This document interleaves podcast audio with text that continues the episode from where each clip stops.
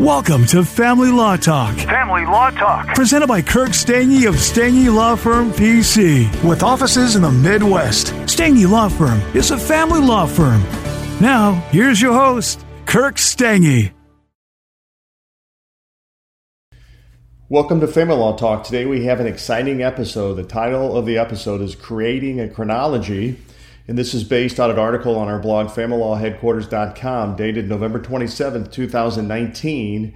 And the title of that article is How a Chronology Can Help Your Lawyer. So, as a follow up to the episode today, go on over to familylawheadquarters.com and definitely check out that article. But let's go ahead and jump into the topic. So, uh, individuals who hire a divorce or family lawyer oftentimes have a lot to tell uh, their lawyer. The reality is, when an individual meets a lawyer at an initial consultation, uh, I mean, it might be a half hour, maybe it's an hour. I mean, the length of these meetings can vary based on how long the lawyer uh, has to meet uh, the new client. At the same time, the client might have a limited time to sit down and talk with the lawyer as well. But let's face it, um, really, the facts that lead to a lot of individuals going into, into a lawyer's office can be vast, right? There could be lots of circumstances uh, that happen, there could be lots of details, uh, there could be lots of events that really led uh, to divorce or led to the culmination of a family law case. And it can be hard uh, to tell the lawyer everything. I mean, again, there's just not a lot of time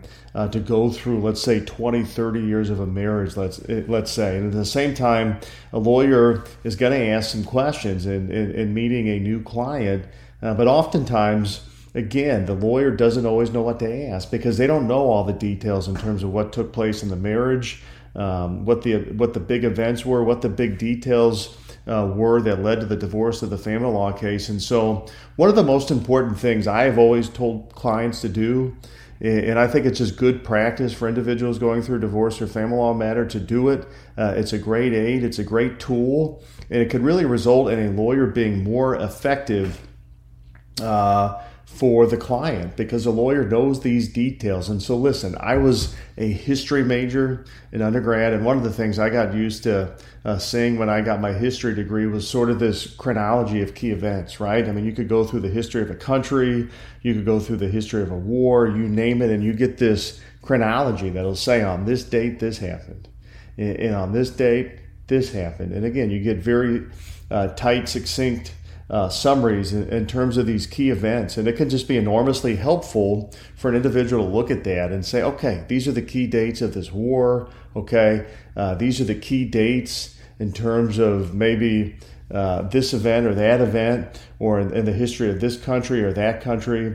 And it can be a great synopsis that an individual can look at quickly and then sort of put everything together and, and ensure that they know these were the big events, these were the big dates where things happen that are important. And it can really be a big clue to an individual who's studying something to know what these big events were.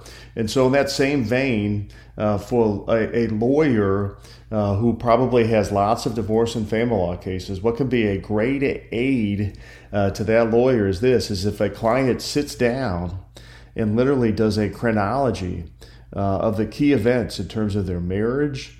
Uh, it can be a chronology of the key events uh, that ultimately took place uh, in, in, terms of the situation, which really led uh, to the individual going uh, uh, to a lawyer's office to either get divorced or whatnot. And it can be such a great study tool for a lawyer because, again, most lawyers have lots of cases that they're handling, right? They've got more than just one client.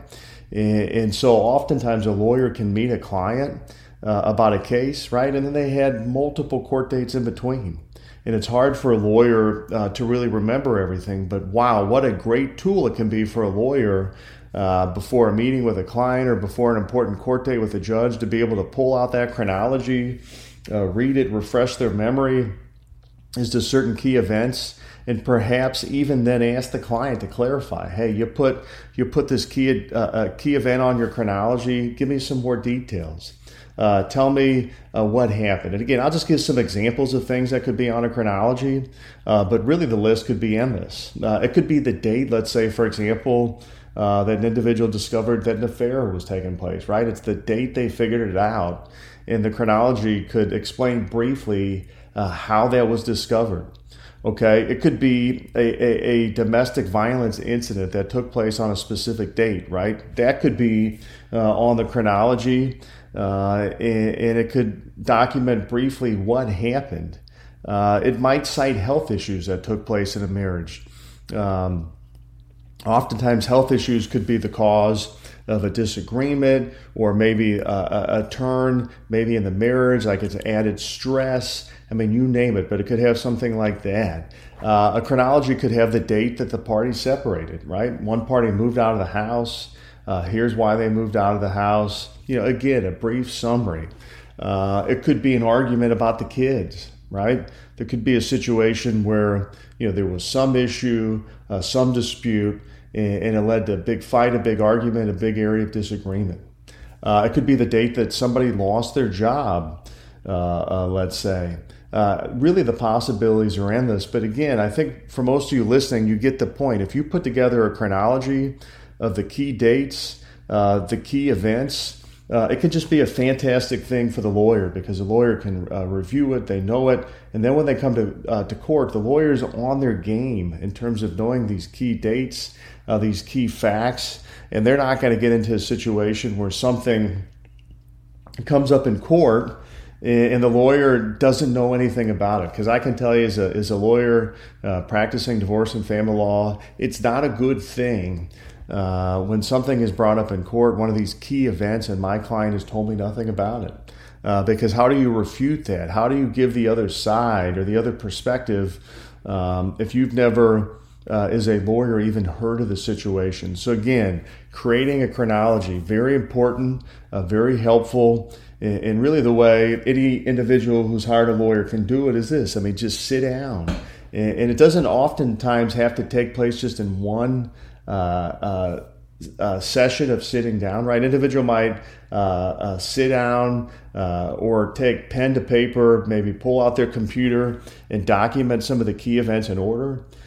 think about it, contemplate it. Am I missing anything? Were there other big events that led to this case? Uh, uh, resulting in a divorce or family law matter? You know, were there other things I'd like to tell my lawyer and then add these things in? But, but then I think for any individual, once they feel confident that they've got these key events, these key details, I would say generally, uh, I mean, chronology should be in order, right? So go back in time uh, to the beginning, work your way up uh, to the present with these key events. That way, a lawyer can go through it from beginning, uh, uh, uh you know, to the present circumstances uh, and know all of these uh, key events. You know, another tip I would give folks in a general sense is is keep it pretty pithy. You know, when you're doing a chronology, this shouldn't be a book, right? It shouldn't be a circumstance where you're literally writing hundreds and hundreds of pages of information because that uh, can be a lot for a lawyer to digest. Uh, that is not the kind of thing a lawyer can pull out the day before court, quickly review it, and refresh their memories of the facts of the case. So we're talking uh, a chronology. This should be like a page, you know, maybe two pages, right? Key dates, short and pithy, uh, uh, to the point in terms of what took place and, it can just be enormously, enormously helpful. So again, creating a chronology, a big tip I have, of course, anybody going through uh, a divorce or family law matter, uh, you're going to want to speak to your individual lawyer. You know, find out for sure what what your lawyer is looking for. Do they think something like this uh, would be helpful or an assistance to them? Uh, while I like this as a lawyer and think it's just a fantastic tool when clients give it to me, uh, other lawyers might have different viewpoints, different perspectives, and, and maybe they want something a little bit different. Uh, but for me, I can tell you in my practice of, uh, uh, of helping clients through divorce and family law matters throughout my career, I have found these chronologies to be very helpful. Uh, it's almost always something I ask clients to do uh, for me at the beginning of the case because, again, I want to be armed with the facts. I want to know the details. I want to know these key events. And to the extent I know the key events, the key details in terms of what took place, that allows me uh, to be the best possible advocate for my client in a divorce or family law matter. So, again, uh, individuals who want to read more on this, go on over to our blog, familylawheadquarters.com. Read the article dated November 27, 2019, and the title of the article is How a Chronology Can Help Your Lawyer. Uh, defi- definitely an interesting article. Uh, definitely one I would encourage you to follow up on uh, after this episode today. So thanks for tuning in to Family Law Talk. Stay tuned to our next episode coming up. Thank you very much. Thank you for listening to Family Law Talk with Kirk Stange. Visit StangeLawFirm.com for more about today's topic or to put Stange Law Firm to work for your family today. The choice of a lawyer is an important decision that should not be based solely upon advertisements. Neither the Supreme Court of Missouri or Illinois reviews or approves certifying organizations or specialist designations. The information you obtain on this podcast is not, nor is it intended to be legal advice. You should contact an attorney for advice regarding your individual situation. We invite you to contact us and welcome your calls, letters, and electronic mail. Contacting us does not create an attorney client relationship.